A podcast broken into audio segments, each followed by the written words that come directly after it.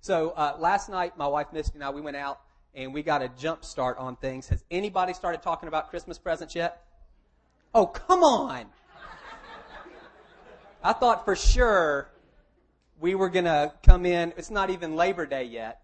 So, but we were talking Christmas presents. For for me, the strategy we have four kids is can I buy one thing that crosses all four off the list? And so here's some suggestions that maybe you've been looking at. Some people are into technology. That is not a typo. That's an $8 million iPhone. That's 192,000 for the uh, iPad, a mouse in case you're looking for that, 24,000 for the mouse. All of those things are gold and diamonds and all that kind of stuff. His and hers, maybe you're thinking spouse. Some of you play golf. That's the most expensive golf set of golf clubs you can get. A shade under 53,000. There's a guy in Japan who makes them you go over there, you tell him how much you want it to weigh, how long you want the club to be, how much platinum you want him to use, how much gold you want him to use, and he will make those to your specifications. That's an orchid for the ladies. That's a stereotype. Girls play golf, guys like flowers. But anyway, that flower to me is not the most attractive flower in the world, but somebody actually paid $202,000 for that flower in Japan. Then you've got the most expensive dress down there at the bottom 127. I wrote, um, in case some of you guys or girls want to write this down so you can remind your husband. It's a dirndl. That's what it is. D-I-R-N-D-L. That's the type of dress. I'm assuming that's a designer. You could put that on your list, and there's the most expensive dress shirt you can buy for the guys. For the kids, we got Legos. That Batman is a six foot Lego statue, 27,000. They actually bring it, I'm not sure what the challenge is. They send it to you in three pieces. So all you're doing is putting together three pieces. Whatever. That's to me is not Legos, but 27,000. You got 200,000. That's the most expensive action figure out there, the original G.I. Joe. Eight for Mr. and Miss Potato Head. Two million for this Monopoly set down here. That's a pacifier.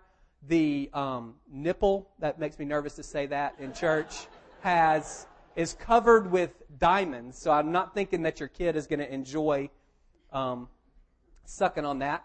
This is what we have. These are for the person who has everything. You can buy them a pet monkey. A chimpanzee is the most expensive monkey you can buy, 50000 On the left, that's the most expensive Bible in the world. It's at St. John's. It's $130,000. It's actually not old. It's relatively new. A guy decided to do this thing by hand, and he mixed all his own pigments and wrote in calligraphy and did all these pictures. It's huge. It's two or three feet uh, tall. It's a big deal. This down here, this dinosaur, that's actually the largest and most expensive yard ornament that you can buy. Some of you have HOA covenants. I'm not sure that that would cover, but just I'm always looking out for you. Shipping is free on the dinosaur. So you can grab that. And then over in the bottom corner, that's a whack-a-mole game. Y'all know that? Like Chuck E. Cheese? That one's customizable. So you can send them pictures of the five heads that you want to come up. And they will custom make them. And then you can close it and it looks like a bookcase so when your in-laws come over they'll never know whose faces are coming up out of the thing. We've got some food. Some people like food for a stocking stuffer. We've got $110 ramen noodles a little more than the 10 cents a package there are at kroger. That's $6100 the most expensive watermelon ever 1350 for a cornflake because it's shaped like the state of illinois that's actual. Somebody paid $1,350 for that cornflake because it's shaped like the state of Illinois. And then that's coffee up there. That's the most expensive coffee in the world. It's about $50 a cup if you can get it at a restaurant. It's $300 a pound. I wrote this down. It's called Kopi Luwak, L-U-W-A-K.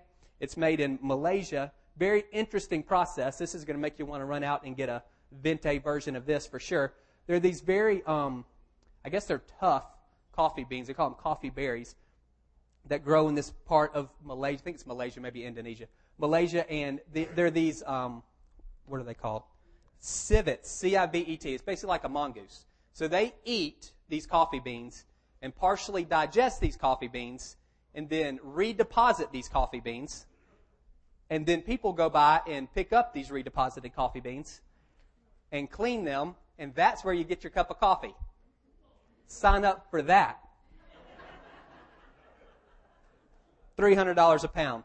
So we're talking about the cross this morning. Uh, brutal, unjust. Many of you maybe have seen the Passion of the Christ that came out however many, five, six years ago. Gory, just gory. Every whip, you know, the nails, all of it kind of in 3D, there. Surround sound, all of that. We're not going to go that route this morning. That's, there's nothing wrong with that. We're, we're not showing bloody pictures of Jesus up here.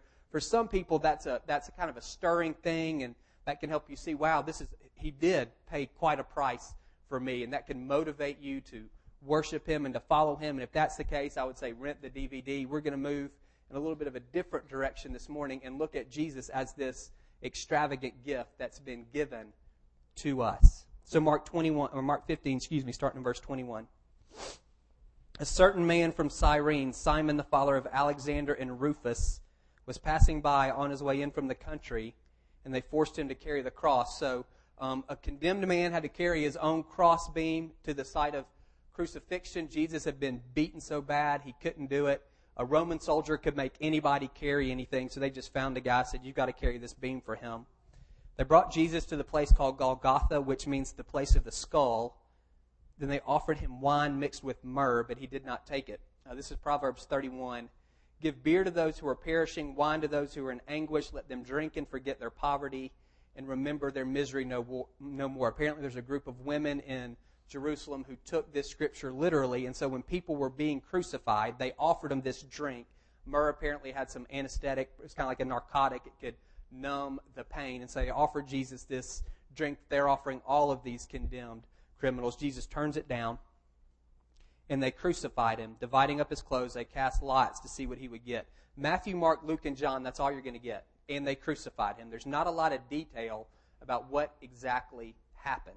When we looked at Jesus in the garden a few weeks ago, we said the, the physical ordeal that he went through is we, that's in the forefront for us. We're thinking about this torture and the brutality of this. It's in the background for the guys who are writing Matthew, Mark, Luke, and John. They don't focus on the physical abuse that Jesus takes. And when Jesus and when Mark writes and they crucified him, everyone who heard that the first time would have had a visual for what that meant. Crucifixions were public. They were intended to deter the anybody in the crowd from doing anything that crossed the state. It was kind of saying, here, this is what's going to happen to you if you cross us. And so just real quick, you'd be stripped and beaten. That's what happened to Jesus. We looked at a couple of weeks ago. Then you would carry this crossbeam to a site where there was already an upright um, sunk in the ground. You'd get there, they would attach your arms to the crossbeam either by ropes or by nails. We know from John, Jesus, uh, it was nails, most likely through his wrist bones. Then they would hoist him on this beam up onto the crossbeam, up onto the upright. Then they would nail his feet to the upright. And they they leave you there to die. Some people, it took days to die. Uh, most people, it took more than what we see here with Jesus. And the way you died was uh, asphyxiation. You just you couldn't breathe. You had to hold yourself up with the push yourself up with your arms and your legs, which obviously you've got nails in your arms and your legs, so it's going to hurt every time you push yourself up. And in time, you just you just get too tired to push yourself up, and then the weight of your body kind of comes down on your diaphragm. You can't breathe anymore, and that's how you would die. It was the third hour when they crucified him. The written notice of the charge against him read, The King of the Jews. They crucified two robbers with him, one on his right and one on his left. That word robbers are most likely they were revolutionaries who participated in this uprising with Barabbas that we looked at a couple of weeks ago. Barabbas was the guy who they released instead of Jesus, and these guys most likely participated in that revolt with him, and so that's who he's being crucified with.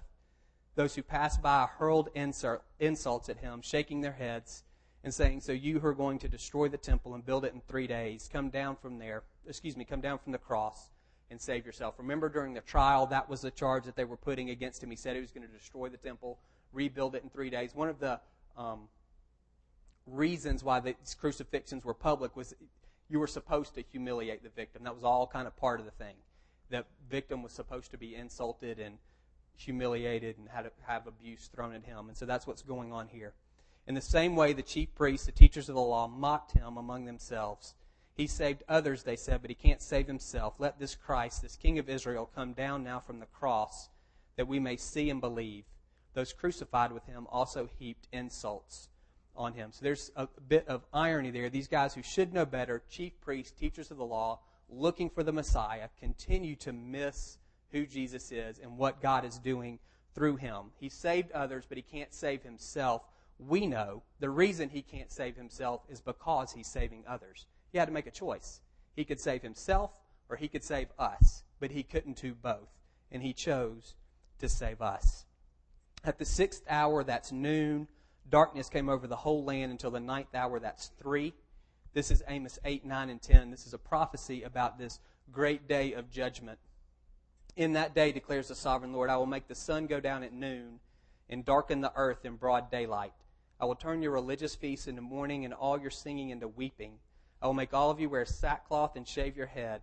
I will make that time like mourning for an only son, and the end of it like a bitter day.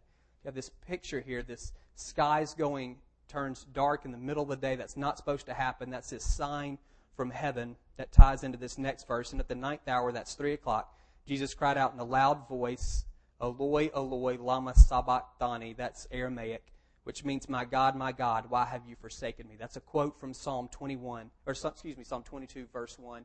Again, if you remember when we were looking at the garden a few weeks ago, this whole idea of Jesus in anguished prayer for hours, saying, God, take this cup from me. It's not the physical abuse he's trying to avoid. Remember, he just turned down the drink that would make everything feel a little bit better. Still excruciating, but not quite as bad. He turned down the anesthesia. It's not the physical pain that he's trying to avoid, it's this separation from his father. The sun turns dark because the father has turned his back on Jesus. He says, Why have you forsaken me? Why have you abandoned me? Why have you deserted me? Why have you left me here all alone? And we don't need to try to spiritualize those words. That's real. That's what Jesus experienced on the cross. We talked before this cup that Jesus said, Take. It was the wrath of God that was being poured out on him. The wrath of God is his righteous anger over sin. And God has poured his wrath out on Jesus, and so therefore he has pulled away. The Father has pulled away from the Son. We don't we don't get the Trinity, Father, Son, Holy Spirit, much less can we get how the Father and Son, who are one, can somehow be separated. But that's real, and that's what's going on, and that's where you get this cry from Jesus about feeling forsaken because he has been forsaken. For the first and only time, he's separated from his father. And again, that's a real thing.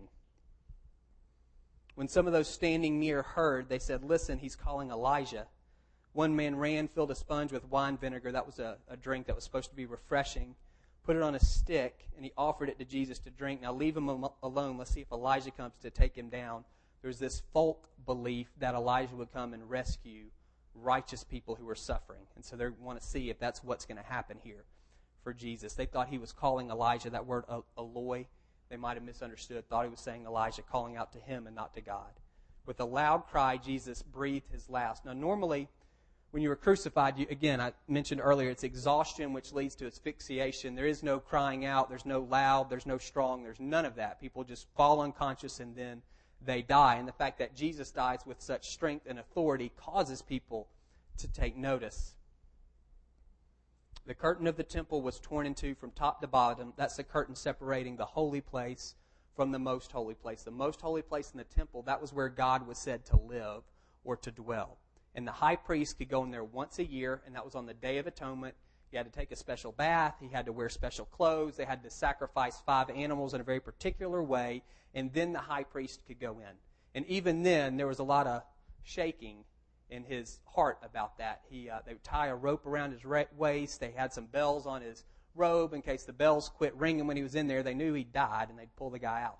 So there's a lot of apprehension entering the most holy place. And again, this curtain was really to protect the people from God's presence as much as anything else. And that, that curtain is torn from the top to the bottom. And when the centurion who stood there in front of Jesus heard this cry and saw how he died, he said, Surely this man was the Son of God. Mark 1.10, very beginning of Jesus' ministry, he's being baptized in the Jordan River and the heavens are torn open. It's the same word. The heavens being torn and the curtain being torn. It's the same word for torn there. And it's the same declaration. What does the Father say to Jesus when he's being baptized. This is my son, whom I love, with him I'm well pleased. God's son. And here at crucifixion, what do we hear? This is the Son of God. So, in this kind of beautiful, baptismal, birds singing, rainbows, all of that, we've got this is God's Son. Then over here in this brutal, unjust, bloody, dark time, we've got the same declaration this is God's Son. That bookends the ministry of Jesus in Mark. And that's what we need to get. This is the Son of God. Nobody else throughout Mark gets it. Nobody. Not the 12 don't get it. Peter gets that he's the Messiah, doesn't say he's the Son of God. Religious leaders don't get it. The people he heals don't get it. The people whose eyes he opened don't, don't get it. The folks he feeds, nobody gets it until this centurion does at the end. And it's the way he dies that causes this guy to say, That's, that's the Son of God, which again ties back to the beginning with the Father saying, That's my Son. So, what's going on here?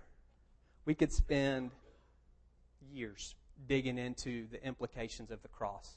Bo mentioned um, earlier the cross is really it's a doorway. We've got to walk through the cross, and that's a doorway that opens up everything that God wants to do in us and through us. Until we go through the cross, we don't have access to anything that God wants to do in our lives or through us in the lives of those who we're connected to. Again, we could spend years digging into the implications. We don't have time to dig into all of that. So I'm just going to take one phrase from Mark, Mark 10:45, when Jesus is talking about himself. He said, "The Son of Man," that's how Jesus referred to himself, did not come to be served. Excuse me, he did, he did not come to be served, but to serve and to give his life as a ransom for many. That idea of ransom, that's a payment that's made to release a captive. Whether a prisoner of war, a slave, someone sentenced to die, I can't take care of myself, so someone makes a ransom, they make a payment to redeem me or release me from that bondage. And Jesus says, That's what I am.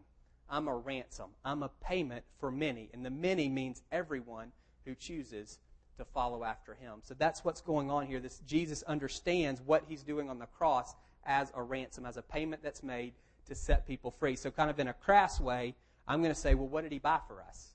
If a ransom is a payment, then what did Jesus pay for? And again, that sounds a little crass, but that's the language that Jesus uses. And so we just want to say, well, what, what did he buy? If there's certain benefits that come through the cross, and we want to know what those are. He's already gone through the pain. He's already done the work. The check has already been written. If you like the picture, the gifts are already under the tree, so you might as well, I might as well open them. There's no reason to leave them there. He's already paid for them. So what has he paid for? What has He bought for us? First is forgiveness. If you've been in church for any length of time, you've heard that. Jesus died so that our sins could be forgiven. And that's 100% true. I mentioned earlier the Day of Atonement, this one day on the Jewish calendar where the high priest would enter the most holy place and he would do some, there are about 10 or 12 things that he would do, all designed to communicate y'all's sins, the people of Israel, your sins have been forgiven one of the things that he would do is he would get two goats and he would cast lots for these goats. And one goat he would sacrifice, and the other goat will become a scapegoat. And that means exactly what you think. This is from Leviticus 16. It'll be up on the screen.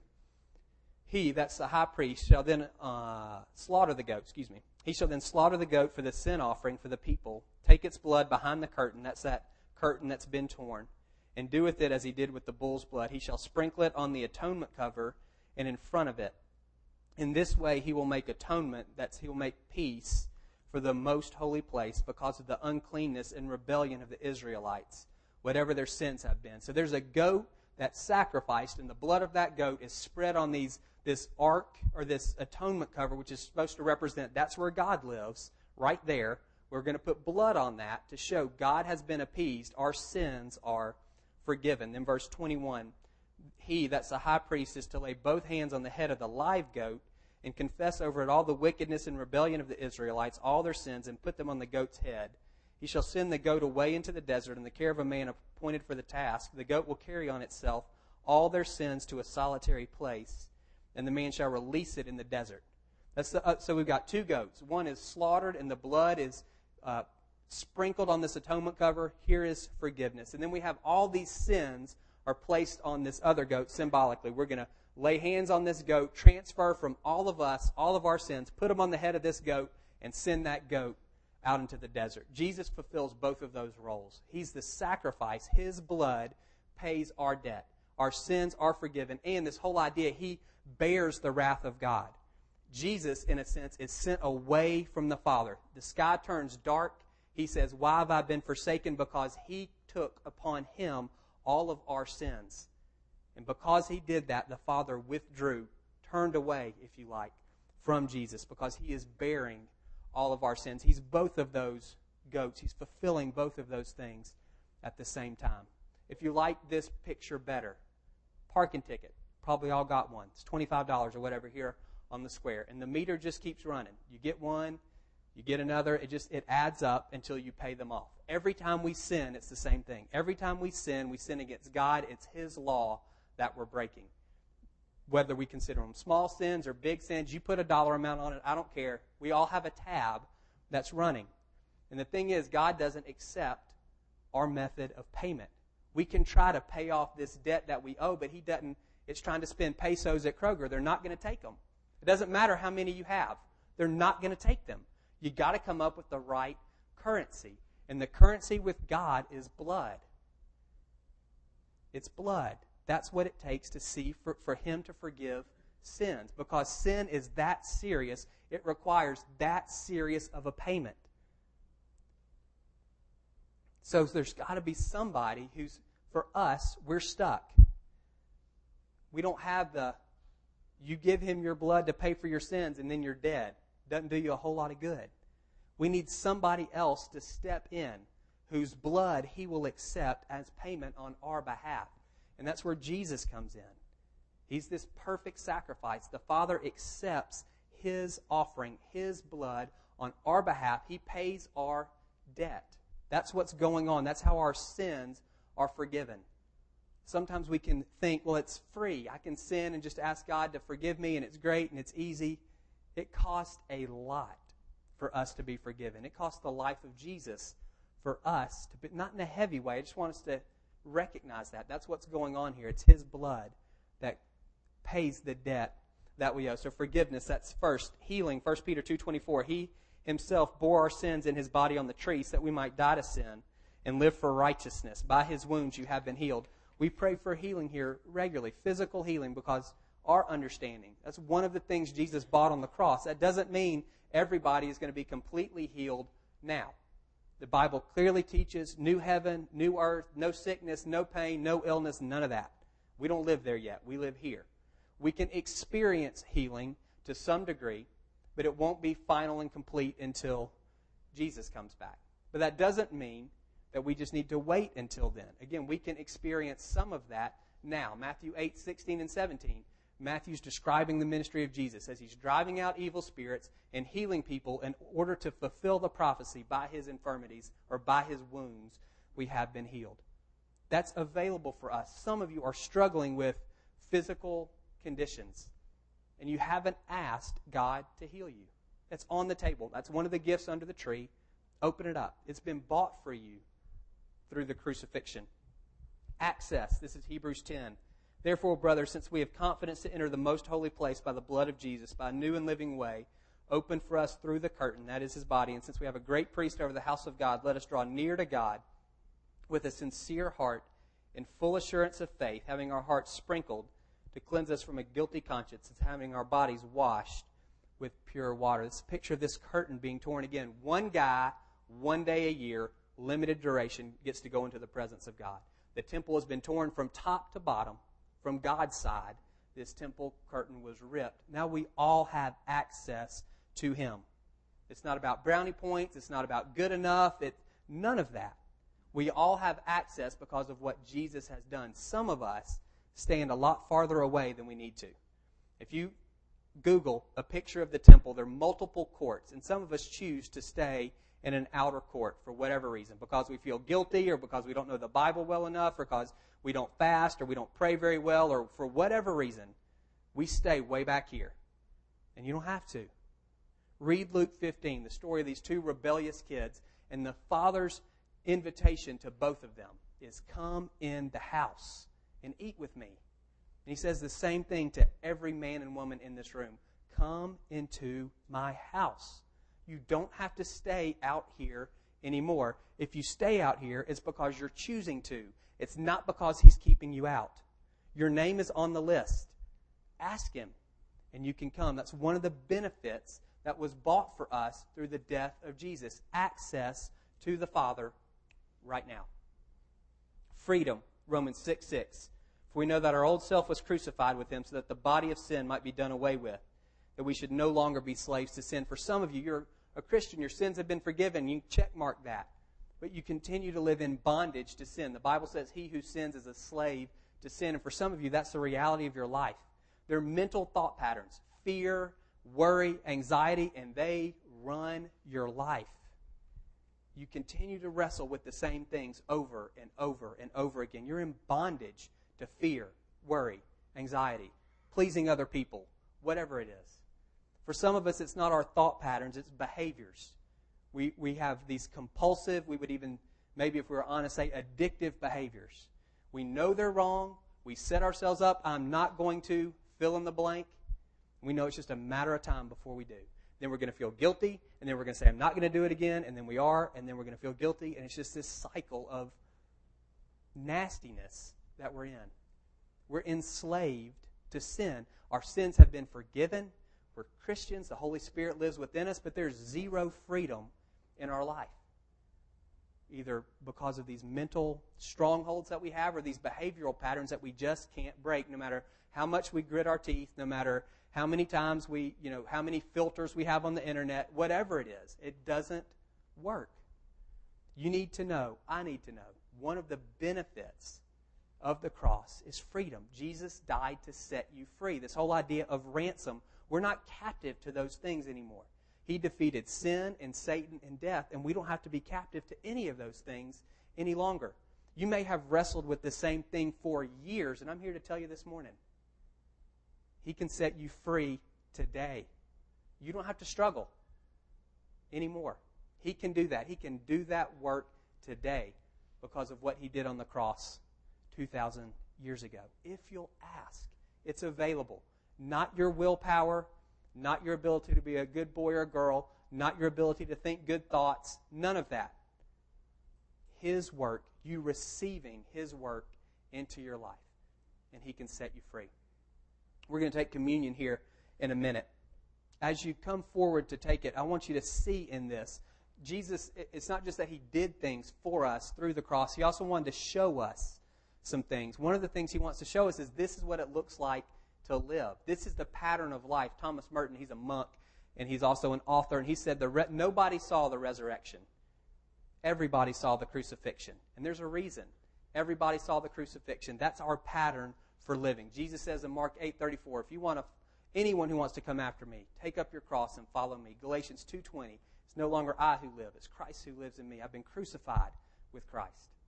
That's a pattern for us. If I'm going to follow him, then I've got to I need to grasp. That means I'm the cross is part of it for me. Dying to myself, dying to my flesh in order to live for him. People say that something is worth whatever someone will pay for it. If you want to know the value of something, then find out what someone will pay for it. Somebody thought that orchid was worth $202,000. That's what they paid for. That's what it's worth. A cornflake for 1350 Somebody paid that for that cornflake. So that's what it's worth. If Jesus was a ransom for you, if the Father gave his Son as a payment to set you free, what does that say about your worth to him? Hear that. What does it say about your value to the Father that He was willing to pay His Son to set you free? That's what the cross does. It, it reminds us, demonstrates for us, this is what we're worth to Him. Not in some arrogant, we're the best thing in the world kind of way, puff us up, but the reality of who we are in the Lord and what He thinks. If we could get that, if all of us in this room could understand in our hearts this is what I'm worth to God. This is the value that He places upon me, regardless of what my boss says, or my spouse says, or my mother says, or my paycheck says, regardless of any of that. This is what God says. I was worth His Son. That changes everything. John 3:16. Everybody can quote it. God so loved the world that he gave his son. The cross is a demonstration of God's love. When you come up and take this bread and break off a piece and dip it in that grape juice. That is a tangible reminder of the love that God has for you. Romans 5 8. God demonstrated his own love for us in this. While we were still sinners, Christ, Jesus, died for us. Don't doubt that he loves you. He wouldn't have died for you if he didn't. And the fact that he did die for you demonstrates to you tangibly, I love you. I love you. I love you. I love you. I love you. That's why he died. It's a demonstration of his love. You guys are helping with communion. You got, y'all can come up.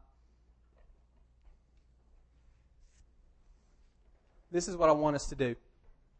The way we take communion here at Stonebridge, Bo and the guys will come up and play.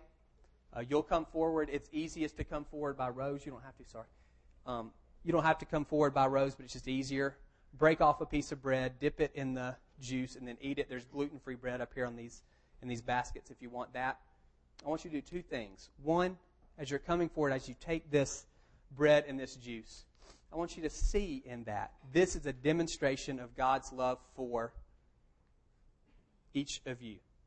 Recognize that. This is the value that He places on each of you, that He was willing to do this. Let that sink into your heart. And from that place of worth and value and love, I want you to say, ask Him for what you need.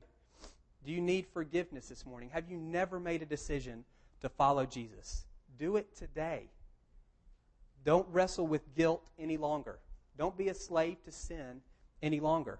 If you like the picture, for some of us, we know I'm wrestling, I'm struggling here. It's quicksand, and we're trying to work ourselves out. And the thing with quicksand is the harder you work, the deeper you sink.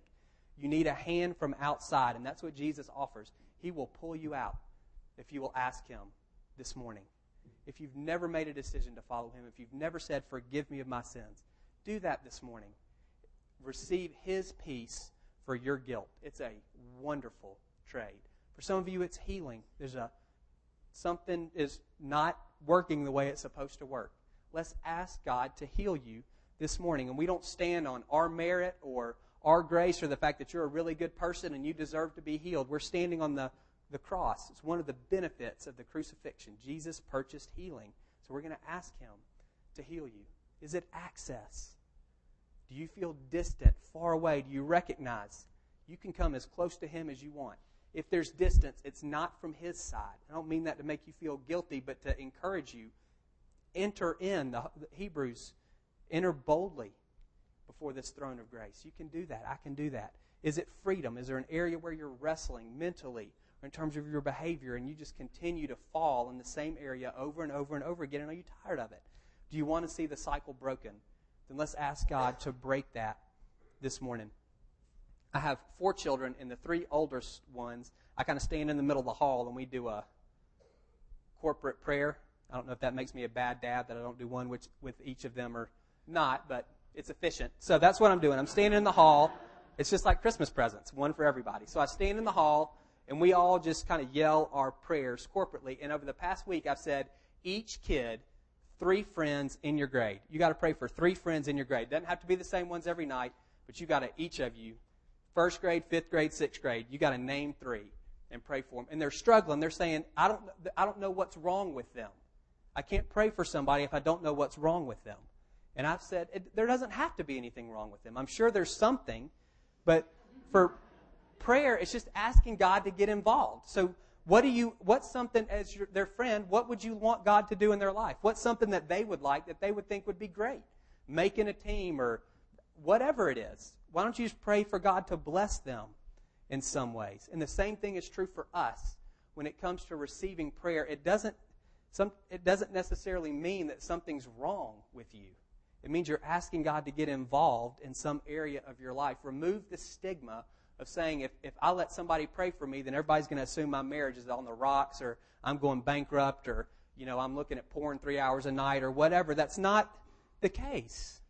It just means there's an area where you're asking God to get involved. And we would love to um, participate with you in that. If you don't want us to pray for you, that's fine. You can kneel on these empty chairs.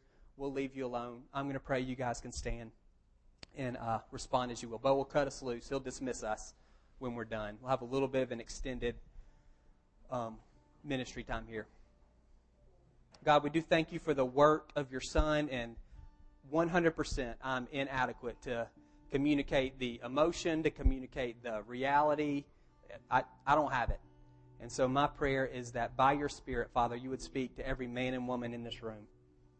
God, for any who are who haven't yet said yes to you. I, I pray right now they would hear you in their heart saying, Come inside. You don't have to stay outside any longer. Come in and eat with me. These other areas, freedom and access and healing. God, I pray that you would, you've purchased those on the cross. I pray that we would grab onto those things in faith this morning.